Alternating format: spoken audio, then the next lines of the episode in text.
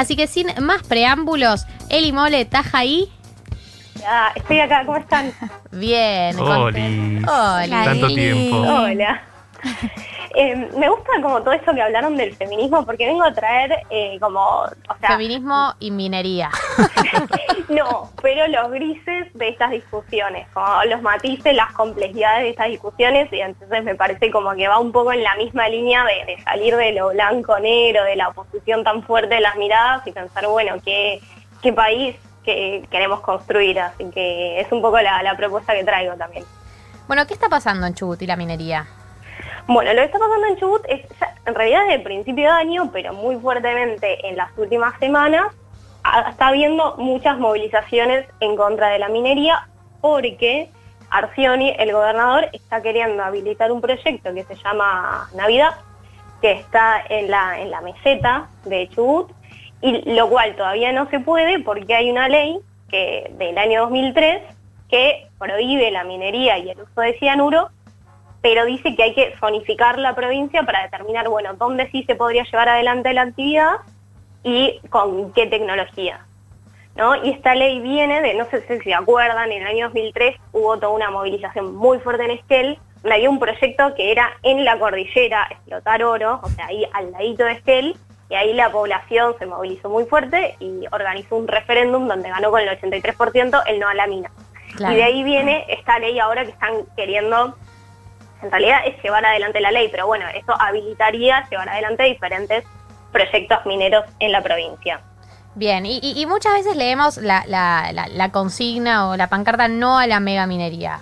¿Qué, o sea, qué, qué implica? A, a qué se refiere? ¿Todos los proyectos que involucran minería son iguales? No, ahí, ahí vamos entrando en, bueno, ma- maticemos las discusiones, ¿no? O sea, la mega minería eh, en esencia es lo, lo la nueva tecnología, o sea, antes hacía minería de socavón, ¿no? O sea, lo que conocemos los mineros que entraban adentro de la montaña en como unos túneles y picaban la piedra.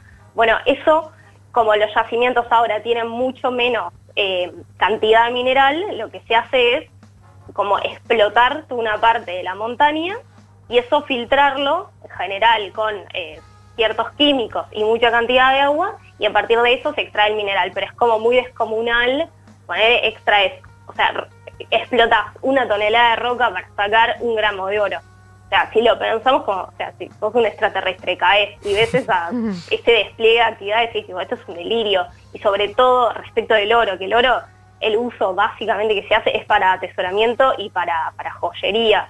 O sea, ahí realmente, digo, desde una visión así como más macro de, bueno, co- cómo se desarrolla la humanidad, es medio palopa.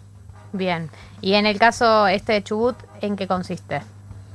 En, no, en Chubut la- el yacimiento este específicamente es de eh, plomo, cobre y plata, con lo cual eh, tiene otros usos industriales que, digo, no, es esto tan loco de, bueno, es solo oro que se va a ir a, estar enterrado en los bancos suizos, ¿no? Entonces, como que empieza a ser más matizado y de hecho también no es un yacimiento que esté en la cordillera, sino que está en la meseta, donde obviamente igual vive gente y hay alguna que otra actividad productiva, pero no es lo mismo que hacerlo en la cordillera donde vive la gran mayoría de la gente de la provincia, ¿no? Como que, y ahí hay que empezar a matizar. Y para mí, o sea, una, la pregunta esencial que nos tenemos que hacer primero es, bueno, ¿cuáles son los beneficios? Digo, todas las actividades humanas, todas las actividades económicas tienen impacto ambiental, ¿no? Obviamente. Pero siempre como, bueno, ¿cuál es el beneficio social que va a traer ese impacto ambiental? Digo, como, ¿vale la pena hacerlo? Y ahí me parece que no está ni dada ni, el impacto ambiental porque no están hechos los estudios tampoco. Digo, acá la información del gobierno también es muy ambigua. eh, no es que tenemos muy claro, bueno, cuánta agua se va a usar, porque para esto que yo les decía, de filtrar el material, se usa mucha agua, se usan químicos, y no sabemos bien cuánto se va a usar, de dónde se va a sacar esa agua, si va a entrar en competencia con otras actividades económicas. Entonces son un montón de preguntas para hacer. Y después, por el otro lado, también, bueno, y el beneficio social, digo, cuánto empleo va a generar, eso se va a exportar, se va a usar para qué, las regalías, porque vieron que también la minería solo paga un 3% de regalías a la provincia. Bueno, ¿eso para qué se va a usar? ¿Para hacer más infraestructura, escuelas o pa- para, para pagar los sueldos que tienen adeudados? Como que hay un montón de, de matices ahí para preguntarse. Eli, ¿cómo te va? Martín Bien. te Se saluda. presenta como un entrevistado, Sí. ya sabe que trabajas en Bueno, pero no sé, viste, no la saludé personalmente yo. Eh, no, lo que me venía a la cabeza cuando hablaste del tema fue lo que pasó en Mendoza con el agua, si mal Sí. no nombro.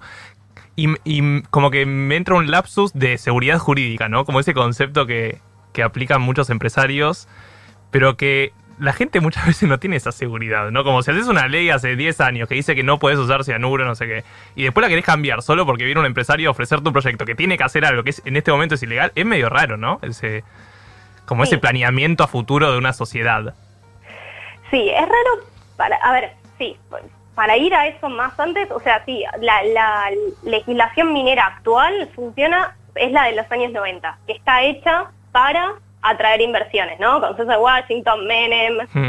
venga todo, y ahí, como de ahí proviene, y eso ti- tiene mucha, muchas instancias de seguridad jurídica hechas para las mineras, y de hecho por eso también, como esto de las regalías del 3%, hay muy poco condicionamiento para, para la actividad, entonces por eso también hay bastante menos beneficio social del que podría haber, como generando más industrialización después de los minerales, etcétera. Y respecto a esto que decís, sí, claramente, o sea, tanto en, en Mendoza como ahora en Chubut se está queriendo modificar una ley, so- sobre todo como muy sin, sin participación amplia ciudadana, como Arcioni, el gobernador de Chubut, hizo campaña eh, diciendo no a la mega minería. ¿no? Claro. O sea, es como muy fuerte. Digo, porque para mí, de verdad, es muy debatible. O sea, digo, yo no, no- no creo en demonizar actividades económicas, sino realmente en decir, bueno, digo, esto... Como eh, el costo-beneficio, digamos. Claro, tipo, no, no es, para mí no es no a una actividad económica, sino bueno, pero ¿cómo y para quién y para qué? Digo, ¿cómo estamos pensando esto? Ahora, vos tenés a alguien que hace campaña diciendo no a una actividad y después, dos años después, sale diciendo, no, los antimineros son sobreideologizados, son cinco locos ruidosos, y la verdad es que la legitimidad para decir que vos vas a llevar adelante un proyecto de tamaña escala, controlando los impactos, asegurando el beneficio social, etcétera, y qué sé yo, a mí me resulta poco creíble, y acá yo desde Buenos Aires puedo decir, bueno, pero fíjense, no sé qué. Ahora, vos vivís en esa provincia, sentís que está en riesgo tu acceso al agua, y eh, o sea, es muy comprensible esa oposición tan fuerte. Porque además, ¿quién te garantiza? O sea, vos decís, bueno, ok, que hagan la minería en la meseta. ¿Quién te garantiza que después no vayan y digan, ah, bueno, pero ahora es que yo también voy a explotar la mina? Sí, ¿no? todo, todo funciona como antecedente en estos casos. O sea, cada, cada vez que se des eh, es un paso más. También, digo, eh, en el caso, o sea, en el caso de, Chubut, ¿vos crees que habría algún punto de, encuentro donde se podría llevar a cabo? ¿O hay algún antecedente de algún proyecto de este estilo que se llegó a un acuerdo, digamos, un punto medio, que vos digas, bueno, no es un no a la minería, tampoco es un eh, sí a cualquier proyecto que, que explote la montaña por para, digamos, para producir o conseguir cualquier tipo de, producto, como, como qué antecedentes tenemos para llegar a un acuerdo intermedio. Es difícil pensar en intermedio. Digo, porque vos no podés negociar el lugar, no podés negociar la cantidad de agua. O sea, hay una, una serie de, de condiciones ahí que no son negociables eh, respecto como del impacto ambiental en realidad. Claro. Después sí se puede negociar mucho respecto de, bueno, cuánto empleo local vas a contratar. Igual tampoco es hiper flexible, digo, porque la minería lo que tiene es que es una actividad eh, capital intensiva, o sea, necesita y genera mucho capital, pero necesita poca mano de obra. Entonces, eso eh, no lo puedes cambiar porque es ese tipo de actividad, pero también es como, bueno, ese es el aporte que va a hacer a la economía argentina, que es generar exportaciones de manera relativamente sencilla. Y que también es algo que la economía argentina necesita, digo, Sí. esto Martín claramente lo sabe mucho más que yo, pero... Yo también digo, lo sé. Sí, y ahora Galia es más experta que yo. Yo ya tengo un curso de economía para gente que sabe menos que yo. no, pero y ahí es como, hay un punto también donde desde una perspectiva ambiental, sí, como vetamos todas las actividades en vez, eh, bueno, ponele también diciendo con respecto de los chanchos y estas cosas, es como, es debería, lo ideal sería creerle al Estado argentino que vamos a poder llevar adelante las actividades económicas de manera que el beneficio social valga, haga que el impacto ambiental valga la pena. Claro, pero también es verdad, también es verdad, es verdad que uno dice, bueno, no se, no te puedes oponer a todo. Tampoco el Estado aparece, está siendo demasiado creativo con las ideas que trae, digamos todo también. Digo, uno no se puede oponer a todo, pero tampoco que nos están trayendo opciones recreativas, novedosas y cuidadosas del ambiente y estamos diciendo no, esto tampoco. No, eso por un lado y por el otro tampoco, o sea, esa desprolijidad que digo de Arcioni o lo que, bueno, no hicimos columna de los chanchos, pero también de, cómo se comunicó toda la cuestión de los chanchos fue hiper desprolija. Digo, el primer responsable de que la discusión sea elevada y no un tipo tire de datos random y como cualquier cosa y una polarización sin sentido, es el Estado, digo, el Estado ahí es el que tiene que estar delantera, explicar, decir para qué, cómo, generar un mecanismo de garantía. Yo lo que siento es que el Estado está en una situación, o, la sensación que me da es si pasa, pasa. ¿Viste? Si pasa, pasa, y durante mucho tiempo pasó, y ahora de repente no pasa más. Y yo entiendo que una primera oposición que sea no, no a esto, uno puede decir, bueno, ¿por dónde construimos? Pero tampoco me parece que haya cambiado, eh, este, te, te, digo, la, postura del Estado todavía. Pasa con, con, esto. O sea, ni siquiera se encargaron de comunicar demasiado el tema poner el acuerdo porcino porque pensaron que no iba a importar, para mí iba por ahí, porque nunca importó demasiado y de repente ahora está en agenda y no sé si se esperaban semejante oposición.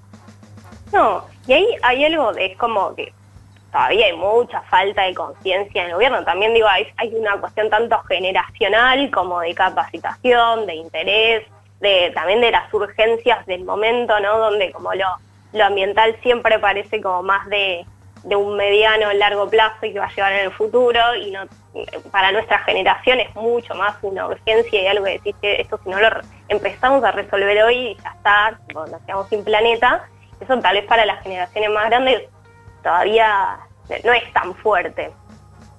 Pero bueno, para, te quería decir algo respecto al pregunta anterior, sí hay provincias donde eh, la minería se lleva adelante con menor conflictividad, o sea, en Santa Cruz hay minería hace mucho tiempo, como decir un montón de cosas respecto de la todo el juego democrático en Santa Cruz, o en San Juan también hay minería y hay oposición, pero se lleva adelante la actividad y, genera ciertos ingresos para el Estado, empleo, etcétera. Como que no, es en todas las provincias que hay una oposición tan fuerte. Por, ejemplo, ahí en Mendoza lo que pasaba también tenías una actividad económica que competía mucho, iba, iba a competir mucho con la minería por el agua, y lo que tal vez no pase en la meseta de Chubut. Claro. Bueno, y entonces, ¿qué hacemos con el caso Chu? Deli Decino, porque yo ya tengo que tomar una decisión, tengo que sentar postura, tengo que tuitear y todavía no sé bien qué voy a que tuitear. ¿Qué tuiteo? A ver, ¿qué? Es más complejo, voy a tuitear. Tuitea la columna de Eli. Claro. Es más complejo, pero digo, o sea, esto, elevar la vara de la discusión es primero responsabilidad del Estado. Es esto, elevemos la vara de la discusión, pero por ahí tiene que empezar el Estado y no puede ser un gobernador que hace dos años decía no a la minería en todos lados y ahora viene y dice los antimineros son cinco ruidosos. O sea, así no se puede discutir. Bien, así no se puede discutir. ¿Y vos crees que en este caso hay un equilibrio entre lo que traería la explotación de esta mina versus lo que perdería? Em, hay países que, o sea, para Australia voy a traer un ejemplo así como medio, pero para Australia la minería fue un impulso al desarrollo, ¿no? Porque pudo como generar un montón de encadenamientos para atrás y para adelante, es decir, como eh, empresas que le proveían cosas a la minera y después industrializar ese mineral, que sí le permitió desarrollarse. Ahora, en Argentina en general es un enclave, es como viene una minera de afuera, porque además las empresas argentinas no tienen suficiente plata para llevar adelante esos proyectos, entonces viene una empresa de afuera, saca el mineral, así más o menos así como está en la montaña, y lo saca por un puerto y ni no vimos, y después nosotros importamos eh, esas cosas cuando ya están industrializadas. Así me parece que no vale la pena. Sí vale la pena si lo hacemos, ya sé que esto es utópico, a la australiana, ¿no? Pero por lo menos intentando hacer eso. Eh, no sé, Chile también eh, aprovecha más sus yacimientos de cobre que nosotros.